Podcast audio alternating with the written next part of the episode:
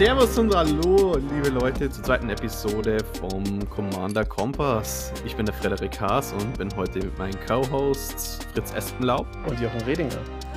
Fritz. Hey, wieso darf ich meinen Namen nicht selber sagen? Hallo, ich bin auch dabei. Ja, du darfst ihn natürlich immer.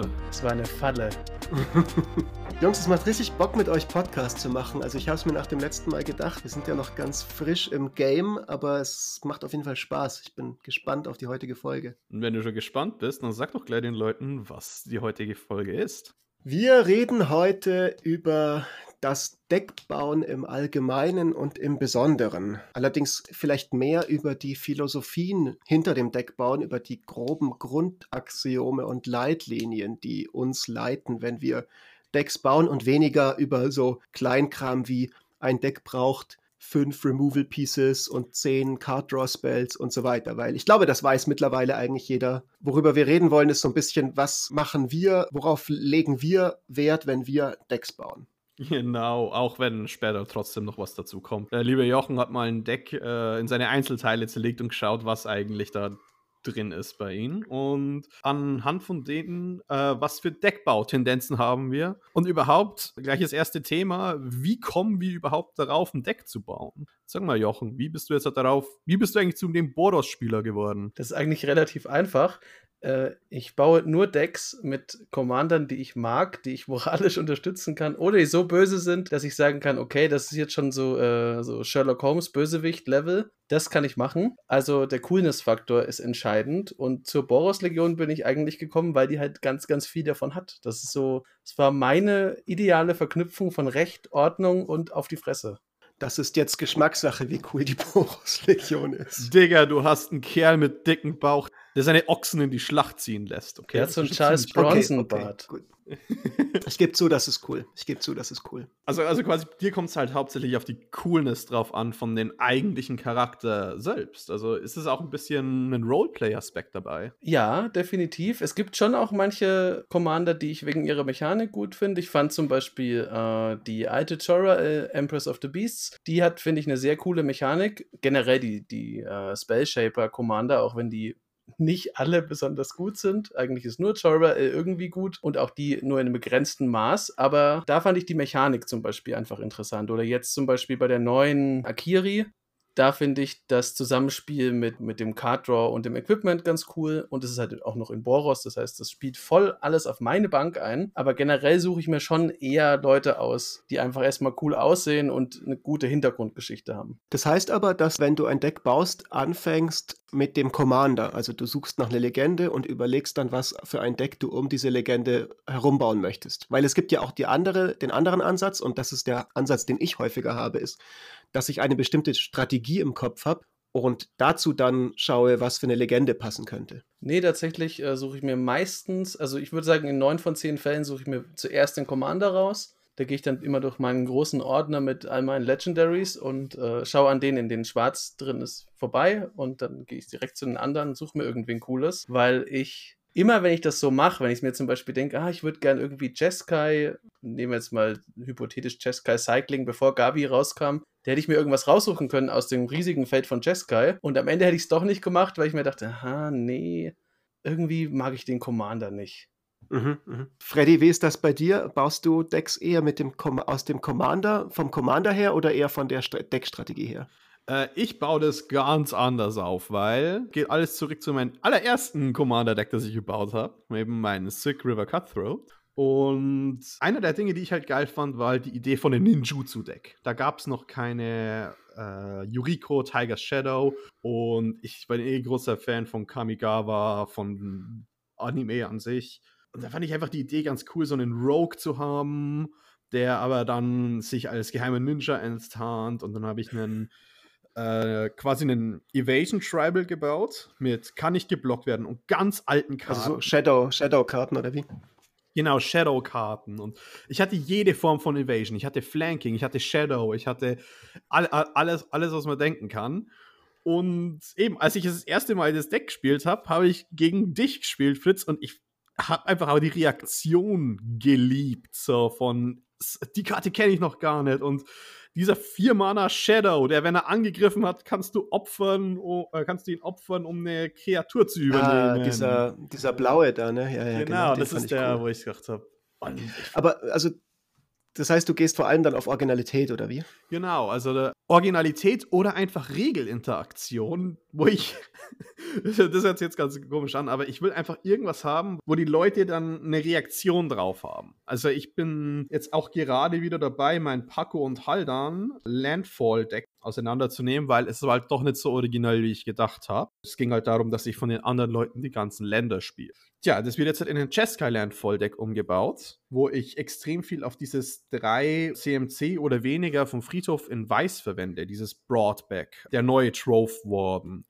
Äh, Sevins Reclamation. Gut, aber das klingt ja dann so, als ob du auch äh, nicht dich an einem Commander ausrichtest, sondern schon eher daran, was das Deck am Ende machen soll. Und dann sagst, was könnte da jetzt ein witziger. Also der Commander selbst ist dann eher ein bisschen sekundär so. Das wäre ja ganz anders als bei Jochen zum Beispiel. Nicht ganz sekundär. Also, das ist halt so eine Symbiose. Ich versuche da so einen Mittel, Mittelweg zu nehmen, äh, weil aktuell für den Jeskai ist, mal, ist dieser Wardrock Apex of Thunder Mutate Kerl Ziel, was ich mit dem baue.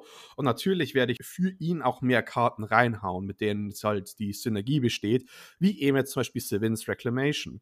Weil wenn du, wenn du mit ihnen Sevins Reclamation aus dem Friedhof castet, bekommst du zwei Kopien. Wardrock selbst sagt, dass die Karte nicht geexiled wird, kannst du das weiter im Friedhof behalten und diese Synergie immer und immer weiter ausnutzen. Also es muss eine Idee kommen von irgendwoher und die kann von einem Commander kommen, die kann von einer Mechanik kommen. Aber dann wird, äh, aber von der Mechanik aus wird dann quasi ein Kern drumherum gebaut, um diese eine Mechanik zu unterstützen. Also es, ist, es sind dann eher konkrete Karteninteraktionen zwischen speziellen Karten, die dich inspirieren zu Decks. Richtig. Also du sagst nicht, ich möchte jetzt ein Deck bauen um Silk River Cutthroat oder du möchtest jetzt, du sagst nicht, ich möchte jetzt ein, ein Deck bauen, das ganz viel Kreaturen übernimmt, sondern hey, ich finde diese Kombination zwischen diesen drei, vier obskuren Karten cool und dafür will ich jetzt ein Deck. Richtig. Immer wenn ich ein Deck baue, wo ich sage, hey, ich will die coolen Karten spielen, die ich habe, die Decks brauchen etwa zwei, drei Spiele, dann sage ich, okay, es ist fertig und dann werden sie aufgelöst. Ich bin eh jemand, der seine Decks andauernd auflöst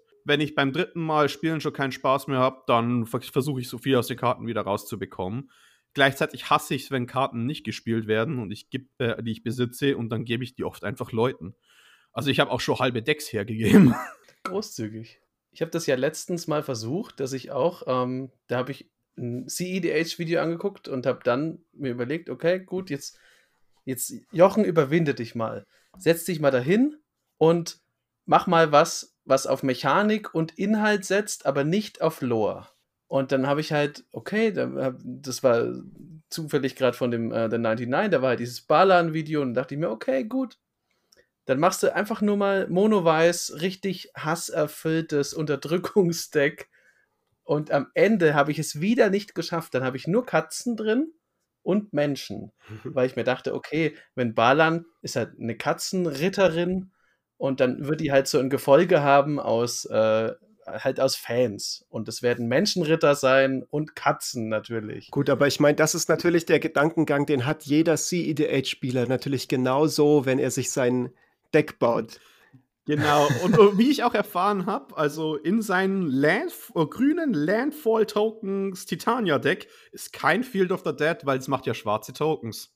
Exakt, das habe ich Freddy noch äh, vorher erzählt. Aber solche Sachen packe ich gar nicht rein. Das ist ja ohnehin eine sehr interessante Sache bei dir, Jochen, äh, die mich immer schon fasziniert, seit ich davon erfahren habe. Vielleicht erzählst du es selber kurz.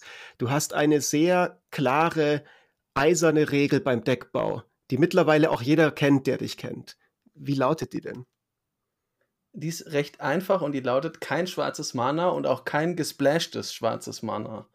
Das hatten wir, äh, das versuchen immer Leute wieder, ja, aber guck mal, der hat doch nur schwarz äh, unten in seinem Text, zum Beispiel bei Kenrith, aber schwarzes Mana kontaminiert halt alles um sich herum. Das heißt, es bleibt komplett raus. Ich habe auch Ich habe Legendaries, die ich cool finde mit schwarzem Mana, zum Beispiel Queen Marchesa. Die würde ich nie spielen, die habe ich aber in meinem Sammelordner drin, weil die halt. Oh, arme Queen cool Marchesa. Ich meine, mit der kann man doch so, vor allem so richtig coole Decks bauen. Also. Ja, aber es ist halt schwarz drin. Das tut mir aber, ja sehr leid, es geht halt. Jochen, es geht ja bei dir noch viel weiter, ne? Es ist ja nicht nur, dass du keine schwarzen Karten spielst, sondern du spielst nicht mal eben, wie gesagt, Karten wie Field of the Dead, die irgendwie schwarze Tokens machen. Und du spielst ja nicht mal Karten, die nur in der Artwork irgendwie Zombies haben oder die vom Charakter irgendwie moralisch fragwürdige Figuren sind.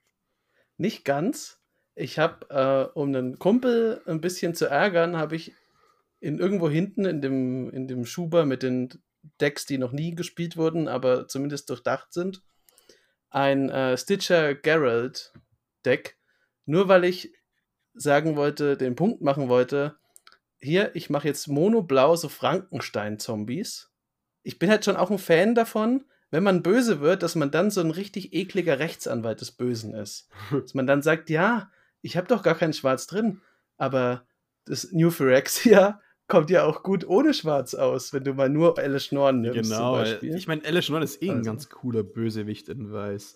Ich finde es schade, also, dass es viel zu wenig solche lore-technisch zwielichtigen Charaktere in anderen Farben gibt, mittlerweile außer Schwarz oder dann wird halt Schwarz schnell hinzugeworfen. Das ist insbesondere dann für so jemanden, der auf einen Rollenspielaspekt setzt, eigentlich negativ. Also quasi deswegen wäre es auch mal wichtig, dass man in der Story mehr solche Charaktere hat, weil es gibt eben auch Spieler, die eben für diesen Vortos spielen. Ja. Wobei, also da muss ich mich jetzt hier ganz klar positionieren. Das ist für mich definitiv kein ausschlaggebender keine ausschlaggebende Überlegung beim Deckbau. Äh, ich, ich mag coole Karten und ich mag die Welten und die Wortos-Aspekte von Magic konsumiere ich gerne. Aber wenn ich Deck baue, dann will ich ein cooles Deck bauen, ich will ein originelles Deck bauen, ich will ein abwechslungsreiches Deck bauen, das wirklich viel Spaß macht zu spielen und eben auch dagegen zu spielen. Und dann spielst Aber du Pramikon. Red mal über dein Pramikon und wie viel Spaß es, es dagegen es, macht, dagegen es, zu spielen. Ganz kurz noch, es muss nicht, ähm, äh, es muss nicht äh, storytechnisch irgendwie Sinn machen, was dann in dem Deck passiert. So, es kann dann durchaus sein, dass Viecher, die in der Story irgendwie Feinde sind, ich dann einfach spiele. So, das ist mir egal. So, ich denke, dass da bin ich so ein bisschen mehr Mainstream vielleicht in der Hinsicht als jetzt Jochen. Ja, klar, und jetzt ja, lenkt man ja von Fall. einem Pramikon ab. weil, weil dein Pramikon-Deck hat ja dann trotzdem eine Geschichte hinter sich und ist ein bisschen mehr aufgebaut wie mein Deck damals. Quasi Mechanik als erstes und dann kam ja Pramikon erst später als Commander dazu.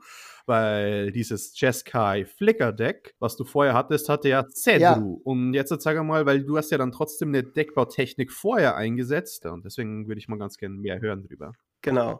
Pramikon ist im Prinzip einfach ein Jeskai Flicker Deck, ein Jeskai Blink Deck. Und das ist entstanden, weil ich eine bestimmte Angewohnheit habe, wie ich Decks baue. Und zwar suche ich mir gerne eine bestimmte Strategie, die ich haben möchte. Also zum Beispiel irgendein Theme, so wie Flickr oder, oder Blink. Und ähm, suche dann in einem zweiten Schritt nach einer Farbenkombination, in der diese Strategie normalerweise nicht gespielt wird. Manchmal geht es auch andersrum, dass ich zuerst eine bestimmte Farbenkombination im Kopf habe, zu der ich bauen will. Ja, weil ich sage, ich habe jetzt kein Banddeck zum Beispiel und ich möchte aber gerne ein Banddeck haben.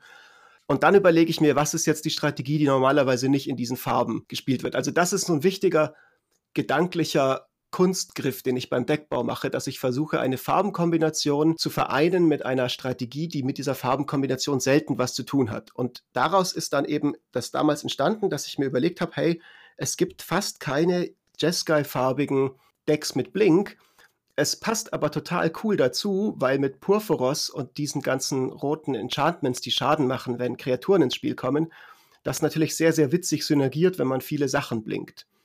Und ähm, naja, weil es damals keinen Blink-Commander gab, habe ich das dann einfach als Cetro-Deck gebaut, weil ich die Artwork hübsch fand ähm, und habe diesen Commander im Prinzip fast nie gespielt. So, es gab ein paar kleinere Synergien, die allerdings keine große Rolle gespielt haben, sondern es ging einfach dadurch darum, es ging rein um die Strategie des Decks. Und das Coole war, dass sie dann irgendwann Pramikon dafür eben, dass sie Pramikon gedruckt haben, es sehr gut zusammengepasst hat, weil man eben Pramikon blinken kann und dann immer die Richtung wechseln kann, in der Leute, in die Leute angreifen müssen. Es gibt mittlerweile auch einige Pramicon Blink-Decks im Internet, einige Listen, aber äh, ich wage die Behauptung, dass mein Pramicon Blink-Deck eins der ersten Pramicon Blink-Decks war, die es Außer das gab. in Frankreich, was du zufälligerweise entdeckt hast. Ja, das war dann, das war einmal sehr witzig. Da war ich in, in Paris und habe Magic gespielt und habe den Typen getroffen, der eben genau auch ein, ein Pramikon-Deck ausgepackt hat und dann meinte, ach cool, du spielst auch Pramikon. Naja, ich kann dir schon mal sagen, mein Pramikon-Deck wird sehr anders sein als deins. Und daraufhin meinte ich dann, okay, wenn du das sagst, dann sind es vermutlich doch dasselbe Deck. Das war halt der französische Fritz. Der, äh, Fritz. Ja, genau. Ähm, genau. Äh, aber gibt es dann bei diesem Pramicon-Deck oder diesen Jessica Flicker-Deck dann trotzdem irgendwelche Regeln, an die du dich gehalten hast? Also sei es jetzt halt äh, selbst aufgelegte Regeln oder ähm, einfach Karten, die du nicht spielen willst? Ähm, es gibt schon Karten, die ich nicht spiele. Da bin ich allerdings relativ Mainstream. Ich glaube, da sind wir alle drei uns auch äh, recht ähnlich, dass ähm, ich durchaus Interesse habe an den gängigen Social Contract Sachen im EDH, also so ganz ja. gemeinhin eben habe ich jetzt kein besonderes, besonderes Interesse an, an Massland Destruction. Ich habe, ich persönlich habe überhaupt kein Interesse an Infinite Combos, die eben an Wincons, die, wo das restliche, der restliche Board State vollkommen egal ist. Aber das ist ja jetzt nichts sonderlich Außergewöhnliches. Ich weiß nicht, wie das bei euch ist. Genau, weil Jochen und ich haben nämlich drüber vorhin geredet, bevor die Show losgegangen äh, ist. Ich hasse Cyclonic Rift aus dem gleichen Grund, weswegen sie Sylvan Primordial gebannt haben. Wenn du Cyclonic Rift hast, dann kann es einfach zu sehr sein, dass sich das ganze Spiel um die Karte dreht. Jeder Archaeomancer wird zu einem potenziellen Cyclonic Rift. Jeder Tutor ist eine extra Kopie von Cyclonic Rift. Und deswegen packe ich die Karte nicht in mein Deck, weil ich zu sehr verleitet bin, dass das einfach immer die beste Antwort ist oder in diesem Fall äh, einer der besten Wege, damit klarzukommen. Und gleichzeitig ist die Karte so nervig, dass wenn du einfach sieben Mana mit Blau offen hältst, kannst du das Ding faken und alle Leute haben schon Angst. Und manchmal hast du einfach Non-Games damit. Es ist einfach ein Spiel-Pattern, ein Spielbehavior, das ich nicht unterstütze äh, mit der Karte. Jochen, spielst du Cyclonic Rift in irgendwelchen von deinen Decks? Ich äh, habe Cyclonic Rift gar nicht und ich habe ihn mir auch noch nicht gekauft, denn äh, ich bin manchmal geizig. Ich gebe zwar Unsummen an Kohle für Magic aus, wie das halt erwachsene Männer mit Hobbys tun, aber den habe ich halt nicht. Ähm, das, wo es bei Freddy und mir so ein bisschen drum ging, es äh, spielt auch eine Rolle für Deckbau, ist nämlich das, was ja so ein bisschen um sich greift, dieses äh, immer, wenn zum Beispiel, ich nehme jetzt mal Weiß als Beispiel, weil bei Weiß ist es besonders schlimm weiße Decks haben zunehmend, finde ich zumindest, mehr sogenannte Staples, die du halt dann reinbauen musst, mit denen auch alle rechnen, weil natürlich du willst ja guten Card Draw haben, du willst dich gut absichern mit der Fairies Protection zum Beispiel. Und das ist auch so eine Sache beim Deckbau, ob man jetzt tatsächlich jemand ist, der halt sagt, okay, ich, ich will jetzt halt ein Good Stuff Deck haben, also jetzt mal nicht negativ gemeint, einfach ich möchte natürlich so stark wie möglich sein Deswegen gehen alle Staple-Karten, die es gibt, die wandern einfach in das Deck rein. Also wenn das weiß ist, dann muss das Mothering Tithe rein, äh, rein, rein. Ähm, dann muss äh, natürlich Swords to Plowshares, äh, Path to Exile, was gibt's noch? Settle the Wreckage, Teferi's Protection, sowas muss alles rein. Das Problem ist, was ich damit immer habe, dann bleiben dir halt am Ende noch ungefähr fünf Karten und der Commander, um ein eigenständiges und irgendwie interessantes Deck zu bauen. Wobei ich dir da jetzt widersprechen würde bei Weiß, weil bei Weiß, selbst wenn du alle richtig guten, starken weißen Commander-Karten, die es gibt, in dein Deck passt, packst, dann sind es halt vielleicht zehn Karten oder so. Das ist kein CMIC-Deck. Da ist, also ich, ich verstehe dieses Staple-Argument und ich bin auch voll auf dieser Seite. Ich habe, glaube ich, zwischenzeitlich 15, 16, 17 Decks gleichzeitig gehabt. Mittlerweile habe ich weniger.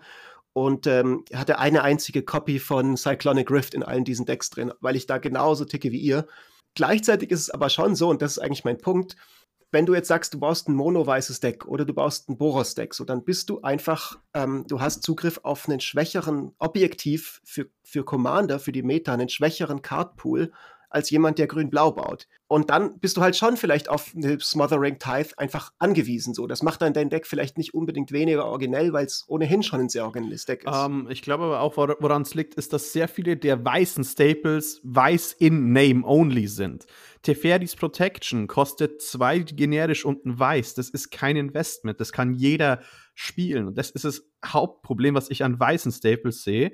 Wenn ich weiß sehe, dann sind sie halt irrelevant, ob du Mono-Weiß ist oder die brauchen kaum ein Commitment. Die brauchen meistens ein Weiß. Also von, das heißt jetzt halt einen Smothering-Type, sei es einen Teferis Protection, sei es eine Path to Exile. Und wenn du jetzt äh, quasi jedes Weiß-X-Deck drin hast, dann sind die Karten genauso gut und teilweise noch krasser. Ich meine, Windfall zusammen mit ähm, Smothering Tithe oder Wheels oder.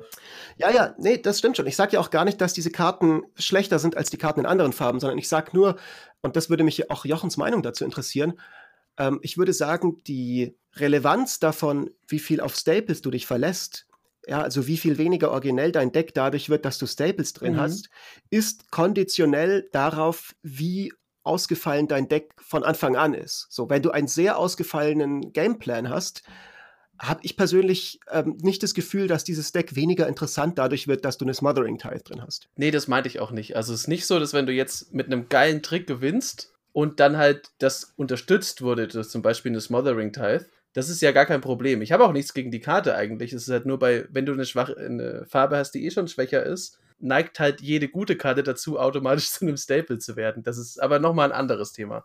Also das ist zum Beispiel für mich gar kein Ding. Wenn du dieser Philosophie mal stur folgen würdest, was ja wahrscheinlich niemand macht, also denke ich jetzt mal, weil niemand wird zu 100% jedem ich schätze mal zu anderen nachrennen. Extremen. Mhm. Ich glaube, es gibt manche, die folgen sehr und manche, die scheißen ganz drauf. Ja, aber das ist halt eher dann mein Punkt, dass dir dann für den Rest deiner Karten schon noch weniger Sachen bleiben, beziehungsweise du musst dich dann halt aktiv dafür entscheiden, dass du entweder eine coole Karte rausnimmst, die dir eigentlich gefallen würde und wenn es nur flavormäßig ist, das kann aber auch sein, dass es nur ein Problem von mir ist, oder dass du dann halt sagst, okay, ich verzichte vielleicht auf ein Staple und dann ist dein Deck aber natürlich objektiv gesehen ein bisschen schlechter. Genau. Und wie gesagt, äh, ein Staple wie jetzt zum Beispiel, also für viele ist es zum Beispiel offenkundiger Diebstahl, Blatant Thievery. Das kostet zum Beispiel drei Blau. Das ist halt auch nochmal ein Unterschied, äh, was ich heute noch hinzufügen würde. Aber was Kannst du das nochmal kurz erklären? Das verstehe ich nicht, warum das jetzt ähm, ähm, einen Unterschied macht, wie viel farbige Mana-Symbole du hast. Weil oft auf Casual Tables haben wir ja nicht unbedingt das krasseste an Mana. Nicht jeder verwendet Fetchlands mit Shocklands gepaart und sonstiges. Und drei blaue Mana kann halt oftmals bedeuten, das heißt, er hat auch für zukünftige Counterspells kein Mana mehr weil er einen Drei-Farben-Deck oder sonstiges spielt, wenn er nicht gerade eine Chromatic Lantern draußen hat. Also ist dieses Commitment zu diesen mehrfarbigen Mana-Pips deswegen wichtig, weil es in Zukunft andere Dinge verhindert, die gleichzeitig Blau auch noch machen könnte. Zum Beispiel Mono-Blau hat natürlich dann immer hm, sein blaues okay. Mana für mehrere Counterspells. Oft kann es sein, wenn du offenkundiger Diebstahl spielst, hast du nur drei oder vielleicht musst du sogar noch was tappen, was noch dein vierter blaue Source ist und dann kannst du das nicht mehr beschützen. Was die Karte dann schlechter macht, oder beziehungsweise nicht schlechter, aber bedingt schwächer macht auf Tables, die weniger starkes Mana haben. Nur bedingt an, also in dreifarbigen Decks ist die Karte dann leicht schwächer, nicht, nicht substanziell, also insbesondere wenn man dann mit starkem Mana ja, spielt. Ja, ja. Aber äh, als wäre es jetzt ein monoblaues Deck. Ich hoffe, das versteht. Ja, verstehe. Okay. Ich merke übrigens, jetzt wo wir so drüber reden, dass vielleicht meine Art Decks zu bauen einfach nur eine Manie ist. Denn äh, es fällt mir so, so, so schwer, wenn ich jetzt zum Beispiel äh, ein Joyride-Deck baue und dann heißt die halt Empress of Beasts und dann ist in meinem Kopf der fixe Gedanke, ah, da ist noch Beast Tribal dahinter. Und dann fällt es mir aber auch unglaublich schwer, eine Nicht-Beast-Karte einzubauen. Ich könnte dann noch einen Human oder sowas einbauen, weil ich mir denke, na gut, Jorah wird ja auch Familie haben. Aber alles andere, zum Beispiel Elemental oder sowas, das fliegt dann direkt in Jochens Welt des Deckbaus erstmal raus.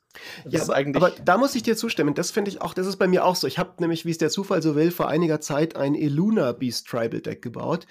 Und äh, das war das erste Mal überhaupt in meinem Leben, dass ich ein, ein Tribal Deck tatsächlich gebaut habe, weil ich das bisher immer einfach, ja, irgendwie fand, das sind Decks, die baut Wizards eigentlich für dich und du machst nur noch die Karten zusammen, die halt, also reinkören. Da war nicht viel Origin Originalität drin. Aber äh, Beast Tribal war dann was, was mich gereizt hat in Kombination mit Iluna und Mutate, weil es dann doch was ist, was es nicht so häufig gibt. Und da finde ich, kann es dann schon richtig Bock machen, sich so eine total harte Restriction zu setzen. Und in meinem Fall war das schon, dass ich gesagt habe, klar, ich will keine Kreatur spielen in diesem Deck, die kein Beast ist. Letztlich äh, war dann eine drin, diese Elfin, die immer eine Karte zieht, wenn ein Beast ins Spiel kommt, weil die halt Beast mhm. in, in, der Textbox hat. Da war ich bereit, eine, eine Ausnahme zu machen. Aber ich habe keinerlei Mutate-Karten drin, die mit Iluna super synergieren würden, äh, die aber keine Biester sind. So, weil ich dann einfach Lust hatte, das Deck eben origineller, mechanisch origineller zu machen und anders zu machen als andere Iluna-Decks durch diese mechanische Restriction. Würdest du aber Silvala reinhauen, weil ich meine, sie hat ja einen Wolf-Companion. Also Silvala, äh, nee, nee, nee, nee, nee, die hat damit nichts, die hat da nichts zu suchen. Wölfe sind keine Biester, die soll sich mal äh, zum Teufel scheren. So, da, das ist eine, das ist eine Biestwelt und da sind nur, da dürfen nur Biester drin okay. vorkommen. Ähm, ja. äh, Gibt es überhaupt Elfen ähm, auf Ikoria? Wäre ja auch die Frage. Ich meine, die Mardu, die ist drin, oder? Die ist doch ein Elf, oder sieht sie einfach bloß aus wie ein Elf? Nee, ich glaube, es gibt nur, es gibt nur Menschen. Das ist nämlich zum Beispiel bei mir war das mit, mit Theros ein echtes Problem.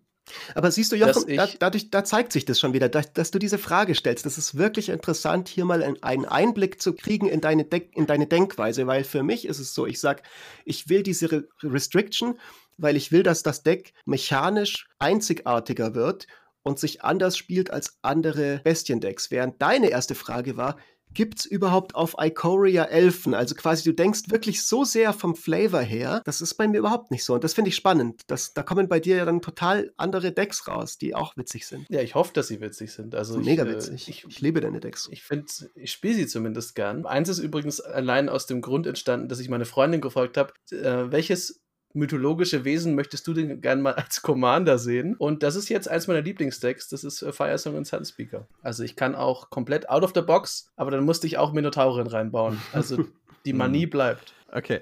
Ja, ich, aber ich glaube, jeder hat so ein paar Manien, wie er sich ähm, ausdrückt. Ich gebe auch mal jetzt den Grund aus, wieso ich damals mein Silk River Cutthroat Deck aufgelöst habe und jetzt erst vor ein paar Wochen wieder zusammengebaut. Oder Monate mittlerweile. Jesus. Ursprünglich habe ich es auseinandergenommen, weil Yuriko rauskam. Auf einmal war dieser Ninja Commander da und irgendwie habe ich mich einfach schlecht gefühlt, ein Deck zu spielen, wo ich weiß, es könnte besser sein. Ich hasse dieses Gefühl, nicht von, wir haben jetzt letztes Mal über Second Best, äh, gewinnt meistens, äh, mhm. drüber geredet. Was ich aber hasse, ist es, wenn ich sage, hey, ich bind mir quasi eine Hand hinterm Rücken. Nicht, weil ich eine Karte oder sonstiges spiele, sondern weil mein Deck vom Konzept das zweitbeste ist. Quasi dieses Ninja-Konzept ah, das hat mich dann so aufgeregt, als, äh, als die rauskam, weil ihr Spielstil hat mir halt nicht wirklich gefallen. Von ähm, diesen obersten Reveal und auch wenn du das Deck nicht baust, wenn du Glück hast, kannst du trotzdem alle Leute Runde 3 mal 20 Damage fressen lassen. Und dann habe ich mich einfach jedes Mal schlecht gefühlt, wenn ich dieses Sick-Deck ausgepackt habe, einfach weil ich keinen Bock dann mehr drauf gehabt habe, wobei mir das Wochen davor noch richtig Spaß gemacht hat, weil ich weiß nicht, wieso ich darüber äh, nicht drüber gekommen bin. Jetzt habe ich es noch mal ein bisschen umgebaut und viel mehr als Ink Ice Tribal gemacht und es sind, haben sich nur ein paar Karten geändert und ein paar Upgrades. Auf einmal, weil ich eine andere Denkweise an das Deck habe, habe ich es wieder zusammengebaut und das Deck macht mir wieder Spaß. Das heißt aber, wenn du auf Power Level gehst, warum bist du dann kein CEDH-Spieler? Was ist jetzt der Unterschied? Du scheinst ja dann doch, es, es ist ja dann doch, Power ist ja dann doch nicht das bestimmende Kriterium für dich? Hm, ich bin CEDH-Spieler online. Das heißt, du bist einfach kein CEDH-Spieler, weil du arm bist. Äh, ich bin kein CEDH-Spieler, also äh, weil offline macht es mir so mehr Spaß mit den Leuten. Weil er offline verhauen werden kann. online, äh, nee, nee ähm, das, das ist auch was ja. anderes. Äh, online spiele ich es, weil mir, weil mir da halt einfach die Diskussionen zwischen Power Level und sonstiges einfach nie geheuer sind. Und dann kommen halt Leute an, insbesondere wenn du die halt einfach nicht gut kennst, dann wird mal jemand dazugeholt, der sagt, er hat ein Brago-Deck, das definitiv nicht CEDH ist und alles, was er gemacht ist. Die haben die Wincons aus Brago genommen und haben alle Stacks drin gehabt. Das ist zweimal an einem Abend passiert. Ich bin gerage-quittet und danach wurde ich von dem Discord-Server, auf den ich gespielt habe, gebannt deswegen. So. Das tut mir leid, aber das ist die traurigste, lustigste Geschichte. Und dann habe ich, so, ich und dann hab ich so gesagt, ja, so, scheiß auf diesen Onla- äh, Online-Kack mit diesen ganzen Power- äh, Power-Level-Gedöns. Ich, spiel- ich schaue jetzt, also, wie es mit CEDH ist.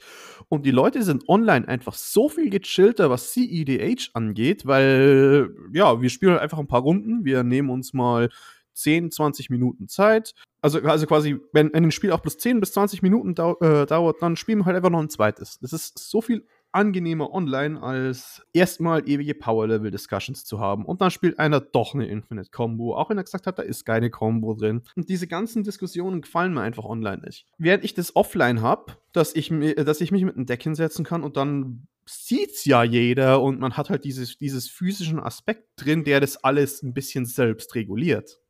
Ich habe äh, zwei Fragen, die mir dazu einfallen, ähm, weil wir gerade das Thema jetzt Power Level angeschnitten haben. Habt ihr unterschiedliche Decks für unterschiedliche Power Level oder haben alle eure Decks ungefähr dasselbe Power Level? Also das ist ja auch ein Deckbau ähm, Kriterium, ne, das man anwenden kann. Baue ich jetzt mal so, das mal ein starkeres Deck, baue ich ein schwächeres Deck ähm, oder, oder versucht ihr alle eure Decks ungefähr auf derselben Ebene zu haben? Hm, Also ich muss, ich nehme am besten mal das Firesong und Sunspeaker Deck. Das habe ich halt gebaut, dann habe ich es ausprobiert. Das hat mich selber überrascht. Wie, also ich habe es schon zur Oberkante an Boros Machbarkeit hingebaut. Aber dann habe ich es halt gespielt und es hat sich echt gut bewährt. Und äh, ich würde sagen, das hat jetzt ein sehr hohes, also das hat halt durch Boros eingeschränktes, aber schon höheres Power Level, wo ich auch gern noch was rein investieren würde. Aber dann habe ich zum Beispiel noch eine Toira, die ist also definitiv weit über den anderen, also zum Beispiel über den Brian Stout Arm Deck. Und die Chora kann auch super nervig werden, weil das ist ja dann so ein Solitärspiel. Aber ich habe sie trotzdem immer in meinem Magic-Koffer drin. Und manchmal gibt es halt, dass jemand sagt, okay, komm, jetzt geben wir uns mal richtig hart aufs Gesicht, holt jeder sein bestes Deck raus und dann nehme ich meistens diese Chora. Mhm, mhm. Freddy, bei dir, wie schaut's da aus? Also ich habe zwei Begrenzer quasi. Und das ist vielleicht auch was, was wichtig ist beim Deckbau. Ob ihr auch persönliche Begrenzer habt. Ist A, kann ich gewinnen? Das ist mein unters, äh, ist quasi mein unterer Begrenzer, mein Minimum. Wenn ich weiß, das Deck kann nicht gewinnen oder es, es hat eine unter 10% Win-Chance in jedem äh, Deck, wo ich es habe, dann spiele ich es nicht. Dann wird es umgebaut. Komm später vielleicht nochmal, wenn ich über mein Allela-Deck rede. Und meine Obergrenze ist, haben Leute dagegen Spaß zu spielen? Das ist einer der Gründe, wieso ich mein Cardena-Deck umgebaut habe als 2-2 Tribal, weil keiner mochte es quasi, dass ich jede einzelne Regelinteraktion erklären musste in den Morph-Deck, weil Morph einfach eine Mechanik ist, äh, worüber man. Wo, ich könnte eigentlich meinen Bachelor über Morph schreiben, wenn ich es dazu überlege. Definitiv Thema, die ja. Regelinteraktion von Magic, Morph und äh, Spielergesichtern. genau. Also deine Decks, aber mit anderen Worten, du versuchst, dass deine Decks alle mehr oder weniger auf einem auf einem ähnlichen Level sind, ja, weil sie alle diesen zwei Kriterien entsprechen Nicht unbedingt. sollten. Also mein Paco, mein Heidam und mein Torben-Deck sind um einiges stärker als mein aktuelles Cardena-Deck oder mein Sick River Cutthroat-Deck. Aber ich würde alle vier am gleichen Tisch auspacken, weil ich weiß, dass es eigentlich ganz, ganz lustig ist, gegen die, gegen die Decks mittlerweile zu spielen. Und ich weiß, dass ich gewinnen kann. Also bei mir ist das bei mir ist das ähnlich. Ich habe bei mir ist es definitiv so, dass ich ein bestimmtes Power Level im Kopf habe, das auch ja, das ist das, was das vorherrschende ist in den Metas, die ich spiele. Ich glaube, eine Power-Level-Diskussion äh, fangen wir jetzt heute nicht an, weil da die äh, Schemata auch so schwierig sind. Aber ich sag mal, das ist das, was gemeinhin als 7 zu 8 bezeichnet wird, ja, was also die meisten Leute ja von sich sagen. Es ist kein CEDH, aber es ist definitiv am oberen Spektrum des, des, des gängigen, durchschnittlichen EDH-Power-Levels. Und das ist das, was ich anziele für meine meisten Decks. Dass diese Decks sich spielen lassen, auch an einem Tisch, wo andere Decks schwächer sind, ohne oppressive zu werden. Und das aber, wenn jetzt jemand anderes kommt mit einem Deck, das sehr, sehr stark ist, ohne ein CEDH-Deck zu, zu sein, dass ich da mit dem Deck äh, von mir auch damit umgehen kann. So. Und ich habe ein paar Decks, die ein bisschen schwächer sind, weil ich dann irgendwie dachte, das ist eine mega witzige Strategie, die will ich mal ausprobieren. Und dann kam einfach raus, dass das letztlich einfach nicht so stark war. Aber das, das Ziel, das ich im Kopf habe, wenn ich ein Deck baue, ist ein klares Power-Level und was ich nicht mache, ist, dass ich sage, ich baue heute mal ein totales Jank-Deck, das noch schlechter als ein Precon ist, einfach weil es lustig ist, auch ein Jank-Deck zu haben.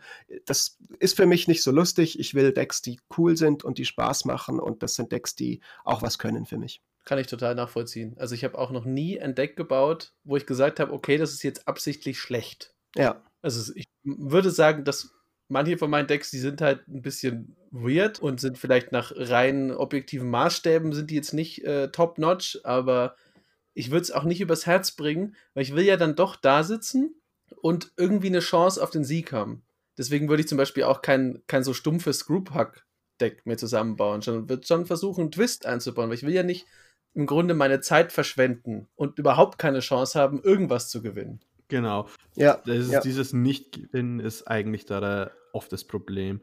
Und äh, eine Sache, die aber bei uns ein grundsätzlicher Unterschied ist, zum Beispiel, ist eben, wie loyal wir gegenüber Decks sind.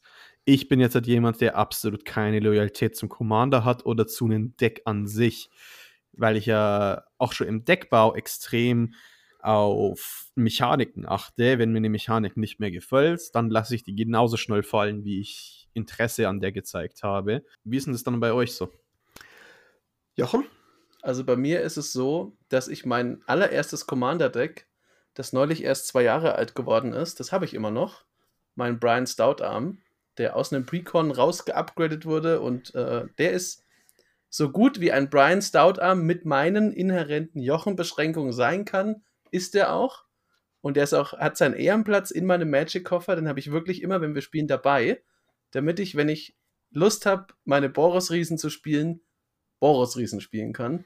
Aber ich, es fällt mir auch sonst schwer, dass ich Commander aufgebe, muss ich sagen. Es gibt noch viele, die ich habe. Bei mir ist das ganz ähnlich. Ich habe ein, äh, definitiv ein Riesenproblem, Decks, die ich gerne mag, aufzulösen. Also ich bin enorm loyal. Ich habe immer noch mein äh, Riku-Deck zum Beispiel, was mein aller, allererstes Commander-Deck ever war. Ich habe einige Decks, fünf, sechs Decks, die ich schon seit bald zehn Jahren habe. Ruhan, Aikido gehört dazu, mein Shattergang Brothers Deck, ein paar andere. Und, ähm, und, wenn ich einmal ein Deck, wenn sich das einmal bei mir bewährt hat und in so einer Art Pantheon drin ist, dann, dann wird das auch nicht mehr aufgelöst. So, das, das, die, die, die halten sich dann relativ lang. Und tatsächlich ist es häufiger ein Problem für mich, weil nämlich ich gleichzeitig die blöde Angewohnheit habe, dass ich idealerweise von jeder Farbenkombination immer nur ein Deck haben möchte. Und manchmal blockieren dann Decks jahrelang eben einen bestimmten Slot. Also ein Temur-Deck zum Beispiel. Es hat lange gedauert, bis ich, ich musste mich mega überwinden, ein Iluna-Deck jetzt zu bauen, was auch Temur war. Also ich habe auch so ein paar komische Regeln so. Ich könnte ich könnt etwa fünf mono-rote Decks bauen, meinetwegen morgen. Das könnte ich zum Beispiel nie. Ich könnte das nie und vor allem auch, weil ich einfach monofarbige Decks ultra boring finde. So, das, du hast doch gegen meine Mono-Deck. Das Einzige, was noch langweiliger für mich ist, ist als ein Monocolor-Deck, ist ein zweites Monocolor-Deck derselben Farbe. Du musst dich nur dem Wahn vollständig hingeben, Fritz. du hast doch auch gegen meine Monocolor-Decks gespielt, Mann. Magst du die auch nicht? Naja, okay, dein Torbrand-Deck macht halt Schaden. Das mein Kevnetz damals? mein Kevnetz hast du auch gefeiert. Ja, okay, das neutralisiert halt Sachen. Ich hatte also, keine Counterspells in den Deck. Wie konnte ich neutralisieren? Ah, okay, gut, dann habe ich das wieder vergessen, was das gemacht hat. Aber das ist tatsächlich was, was mich an Monocolor-Decks schon stört, dass ich das Gefühl habe, da sind weniger interessante äh, Strategien äh, einfach möglich. Für mich persönlich, so ich persönlich habe Interesse, die Sachen, die mich interessieren, sind meistens in mehreren verschiedenen Farben und meistens sind sie auch äh, einfach spannender, selbst wenn sie in einer Farbe möglich wären, ist es für mich interessanter, eine größere Kartenauswahl beim Deckbau zu haben. Okay, ähm, ja, ich habe da eine ganz andere Philosophie, aber das wird ein eigener Podcast, wenn dann. äh, aber zum Schluss hätte ich, ich aber trotzdem noch ganz gern was, weil der liebe Jochen hier hat sich nämlich ein bisschen Aufwand gemacht und hat eins seiner Decks mal schön auseinandergenommen und kann uns ja mal vorzeigen, ob es wirklich auch in diese Standard-Schemata äh, reinfällt. Äh, falls jemand das Standard-Schemata nicht kennt, das ist quasi 35 bis 38 Länder, gefolgt von 30 Karten, die das äh, Deck-Theme unterstützen und dann 10 Ramp, 10 Removal, 10 Draw-Karten. Eine häufige Richtlinie für Beginner, aber wie wahr ist das eigentlich für uns? Und deswegen würde ich es jetzt mal weiter an den Jochen geben. Ich bin jetzt der, der abgefragt wird. es Super. gemacht. Nee, ich habe mir das extra. Ich habe es ja extra aufgeschrieben. Es war nur ein Spaß. Äh, ich habe ich hab ein Boros-Deck genommen, weil man da ja, also gut, das, das sind die meisten bei mir. Ich muss in die, wenn ich in die Schachtel greife, ist wahrscheinlicher, dass es ein Boros-Deck ist. Ähm, das war, weil ich ewig lang mal Akiri und Bruce Tal bauen wollte, also die alte Akiri und den alten Bruce. Und das ist, ähm, ich habe da mal so gezählt, also es hat 35 Länder, das ist dann schon am unteren Rand. Dafür 16 Ramp Pieces, weil es halt Boros ist. Also ich, ich muss ja irgendwoher meine Sachen kriegen. Dann hat es äh, sieben Quellen von Draw, vier Board Vibes, acht Removal und dann habe ich noch neun Allies reingeballert und dann habe ich ja noch, wenn mir jetzt jemand mitgezählt hat mit den Commandern, müsste ich bei 81 Karten sein, aber ich bin auch scheiße in Mathe, ich kann mich auch verrechnet haben. Der ganze Rest sind coole Artefakte, die man auf Akiri draufklatscht oder auf die anderen Leute. Ich bin also ungefähr, ungefähr in diesem Deckbuilding-Pattern sogar drin geblieben. Wenn man jetzt mal sagt, ich hätte 29 übrig und habe noch, Quatsch, 19 und habe dann noch 9 so Allies draufgebarzt, dann wäre ich sogar in diesem äh, Bild drin und äh, bin gar nicht so originell, wie ich gedacht habe, offensichtlich. Aber das Mhm. mag vorkommen. Es ist trotzdem Ja, aber heißt, das ist nicht so original. Du hast dich zum Beispiel mit den Ramp dann trotzdem ziemlich stark abgesetzt. Und wie verwendest du das Ramp? Wahrscheinlich nicht nur für, Equi äh, nicht nur für Equipment, sondern spielst auch stärkere äh, Artefakte. Jetzt, ich schätze mal, wird ein Eldrazi Monument oder sowas drin sein, oder? Nein, äh, denn Eldrazi spiele ich ja nicht. Was, was für ein fantastischer äh, Zirkelschluss wieder, wie, ich, äh, wie du mich über dieses Template dazu gebracht hast, dass ich eine weitere meiner, meiner Deckbausünden offenbaren muss. Aber das ist doch jetzt ein, das ist doch ein schönes Schlusswort. Äh, was wir jetzt daraus merken ist, am Ende kommt man immer wieder da raus, wo man am Anfang angefangen hat. Ja, klar, wir, wir alle haben unsere Deckbausünden, aber ich finde es halt trotzdem interessant, dass du zum Beispiel so viel Ramp hast in, einem Deck, in einer Farbkombination, die eben nicht für Ramp bekannt ist. Damit nicht alle schimpfen, dass mein Boros-Deck Genau. scheiße ist.